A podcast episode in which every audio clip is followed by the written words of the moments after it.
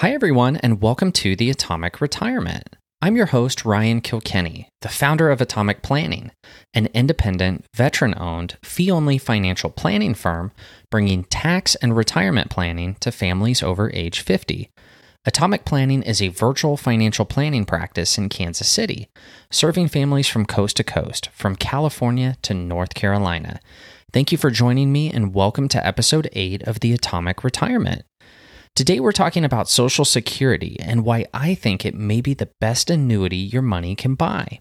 I believe Social Security is incredibly underrated and that we don't give it near enough credit. My goal with our time today is that you'll walk away from it with a much better appreciation of the potential impact that Social Security may have on your own retirement. Approximately 70 million Americans receive benefits from programs administered by the Social Security Administration. And just a minute ago, I said I believe Social Security may be the best annuity your money can buy. What did I mean? Well, a payroll tax known as FICA, which stands for the Federal Insurance Contributions Act, helps to fund Social Security and Medicare. And if you look at your pay stub, you might see the words FICA on it, or you might see OASDI, and that stands for Old Age Survivors and Disability Insurance. You know it better as Social Security. 6.2% of your gross wages goes to Social Security tax. 1.45% of your gross wages goes to Medicare tax. Remember, Medicare is the other part of your FICA tax. So in total, you pay 7.65% in FICA taxes.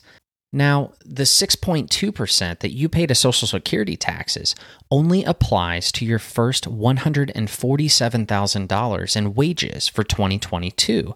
You do not pay Social Security taxes on wages above $147,000. Did you know that you aren't the only one paying money into Social Security? Your employer matches your percentages so that a total of 15.3% is paid in.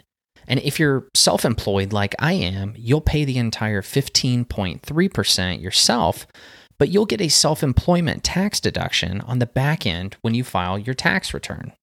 Okay, now that we know that 6.2% of our wages goes to fund Social Security, let's get to the reasons that I believe it may be the best annuity your money can buy.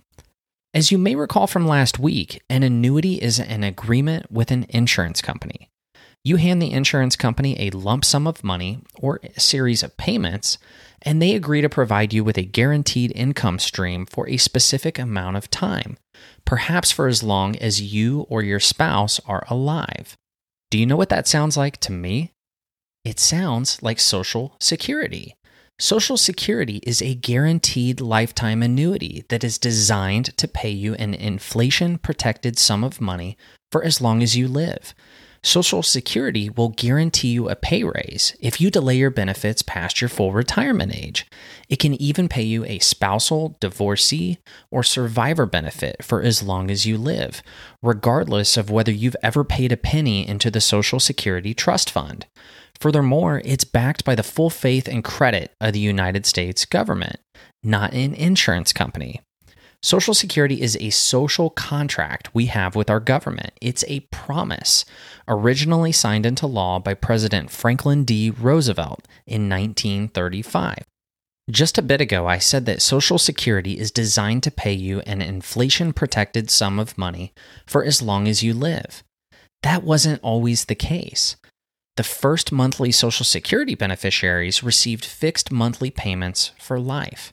It wasn't until 1950 that the very first cost of living adjustment took place. And for the next 25 years, up until 1975, monthly benefits only increased when Congress took action. 1975 was a game changer, and it was the very first year for automatic annual cost of living adjustments essentially inflation protection to ensure the purchasing power of Social Security is not eroded by inflation.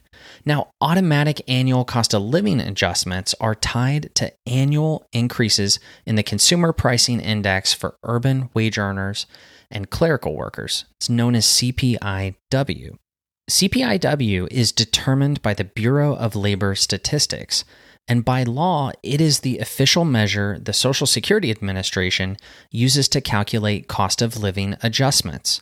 For example, it's 2022, and Social Security beneficiaries got a 5.9% cost of living adjustment in January of this year. Now, that increase was based on the change in the Consumer Pricing Index from the end of the third quarter of 2020 to the end of the third quarter of 2021, essentially a change in inflation over a 12 month period. If there's no increase in the Consumer Pricing Index, there's no cost of living adjustment. And so, cost of living adjustments are a huge win for Social Security beneficiaries over time. Would you like to know the average annual cost of living adjustment from 1975 to 2022? It's 3.6% a year. Now, it goes without saying that these annual cost of living adjustments vary from year to year. For example, the cost of living adjustment in 1980 was 14.3%. On the flip side, I see four years with no cost of living adjustments, and that just means no change in the consumer pricing index or inflation during that time. 3.6% is just the average annual cost of living adjustment over the past 48 years. And while it might not sound like much at the moment, when we turn on the news and hear that headline inflation increased 8.5% over the past year, but get this. Let's say a 65 year old retiree in 1974 received a $100 Social Security check every month. Their check today would be a little over $537, more than five times their original starting amount. And I'm willing to concede that our hypothetical retiree from 1974 probably isn't alive today. After all, they'd be north of 110 years old. But hear me out. Inflation was running wild in their early retirement years. Sound kind of familiar? From 1975 to 1984, Social Security had their backs with an average annual cost of living adjustment of 7.31%. For them, that meant that their $100 monthly check doubled to $201 over a 10 year period. I don't know about you, but I believe that Social Security's inflation protection is incredible. And better yet, you don't have to pay extra for it, like you would with an annuity. Have you heard that Social Security will guarantee you a pay raise if you delay your benefits past your full retirement age? This is known as delayed retirement credits. For each month you delay past your full retirement age, you'll get an increase of two thirds of 1%. That works out to an 8% increase for each year you delay. Take me for example. My full retirement age, as determined by the year I was born, is 67. Oh, by the way, if you were born in 1960 or later, your full retirement age is also 67. And so 67 is the age when I qualify for 100% of my Social Security benefit. If I delay until age 68, I'll get an 8% pay raise. If I delay until age 69, I'll get a 16% pay raise. And if I delay until age 70, I'll get a 24% pay raise.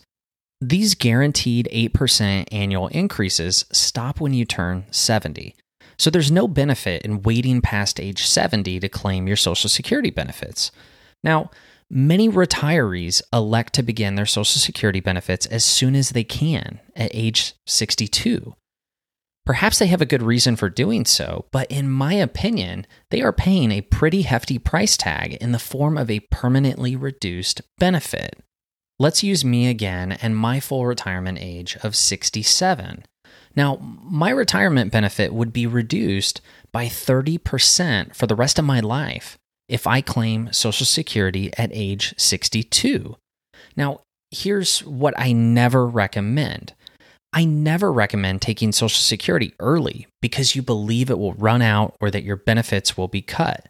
Believe me, I'm aware of the headlines about the Social Security Trust Fund, but here's what I know to be true these headlines are not new.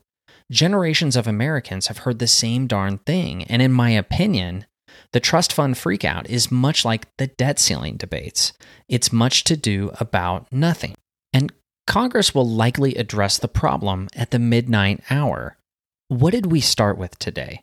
We talked about payroll taxes, more specifically, FICA taxes. And as you'll recall, 6.2% of our wages go to Social Security taxes. My point is that generations of Americans to come will continue to pay into the Social Security Trust Fund to pay out your entitlements. It's not something that I think you should lose any sleep about. Now, how would I approach Social Security if I was in my early 60s? Assuming I'm in good health, I would delay my benefit past my full retirement age for as long as I could, preferably up to age 70. And why would I do that? Well, every year I delay past my full retirement age of 67, I earn that guaranteed 8% bump in my benefit. If I delay until age 70, I get a guaranteed 24% increase in my Social Security checks. For example, let's say my benefit at age 67, my full retirement age, would be $1,000 a month.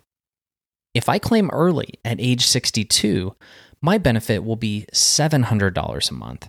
That's a reduction of 30%. If I delay until 70, my benefit would be $1,240 a month. I could take a reduced benefit at 62, but for me, I'd rather pass up that smaller Social Security check and delay eight years, knowing that my check at 70 will be 77% larger than at age 62. And so my break even would be just shy of about my 79th birthday. So if I'm in good health and I live past that milestone, I would receive more from Social Security over my lifetime by delaying until 70. If I'm the higher earning spouse, delaying my benefit until 70 would also increase my spouse's survivor benefit whenever I pass away. And get this Delaying Social Security until 70 opens up tax planning opportunities and buys me more room inside my marginal tax bracket to spend down my pre tax retirement accounts, like a traditional IRA, and to do strategic Roth conversions, lowering my expected required minimum distributions when I turn 72 it helps me lessen the chances that I get hit upside the head with income taxes and pay more than I should for Medicare during retirement. It puts me in the driver's seat and in control of my tax situation in retirement. Putting this all together, what's the average Social Security benefit in 2022? Well, the average monthly benefit for a retired worker is $1,657 a month, or just under $20,000 a year. The average monthly benefit for a retired couple that both worked is $2,753 a month, a little over $33,000 a year. Have you ever stopped to think about your possible lifetime Social Security benefit and what that number adds up to? Well, let's say that we have a 65 year old married couple and their combined Social Security checks total $33,000 a year. They get the average monthly benefit of a retired couple. Well, statistically, there's a 49% chance that one of them will live to age 90. But let's say they just live 20 years in retirement and they both pass away together at age 85. What's the possible lifetime value of their Social Security? Well, $33,000 multiplied by 20 years equals a little over $660,000. But if we apply the historical cost of living adjustment of 3.6%, their projected lifetime benefit grows to 977,000, an increase of $317,000. What if they live longer and both pass on their 90th birthday? Well, $33,000 multiplied by 25 years equals $825,000. With a historical annual cost of living adjustment of 3.6%, their projected lifetime benefit grows to $1.35 million. It's an increase of $525,000. I've said it before and I'll say it again. I believe Social Security may be the best annuity your money can buy. It's a guaranteed lifetime annuity designed to pay you an inflation protected sum of money for as long as you live. Social Security will guarantee you a pay raise if you delay your benefits past your full retirement age. It can even pay you a spousal, divorcee, or survivor benefit for as long as you live, regardless of whether you've ever paid a penny into the Social Security Trust Fund. Furthermore, it's backed by the full faith and credit of the United States government, not an insurance company. Okay, we've covered a lot today. So, what now? Well, I'd encourage you to check out your own Social Security record. You can go to ssa.gov forward slash my account, or just go to ssa.gov and scroll down a little bit until you see a button that says My Social Security. From there, you can either register for an account or sign into your existing account to review your eligibility and earnings record and estimate your future monthly benefits. That's it for today. Be sure to check out the show notes for helpful links and resources mentioned in today's episode. Are you over 50 and in or near retirement? Taxes might be your single biggest retirement expense, especially if you have mid six or seven figures in pre tax retirement accounts like 401ks and traditional IRAs. What is your plan to ensure you aren't overpaying the IRS in retirement? If I can find legal and ethical opportunities to help you lower your retirement tax bill, would you like me to show you? I'm offering a free retirement tax assessment. If you're interested, please go to atomicplanning.com and hit the contact us button in the upper right hand corner of the website. There's an option to book a free meeting with me, and I'd love to see if I can deliver massive value to you. Do you love the podcast and find it helpful? If so, I'd really appreciate it if you hit the subscribe button, leave a five star review, and a short comment. It really helps people find me. And spread the word. Please share this episode with someone you think may enjoy it too. This podcast is for informational and educational purposes only, and it is not investment, tax, or legal advice. Clients of Atomic Planning may maintain positions in the securities discussed in this communication. I try my very best to bring you valuable information, but I may not know anything about you or your personal situation. So please talk with your fee-only financial planner, tax, and or legal professionals before taking any action or making any decisions about your own financial plan. Atomic Planning is a veteran-owned Kansas state registered investment advisor providing independent tax and retirement planning.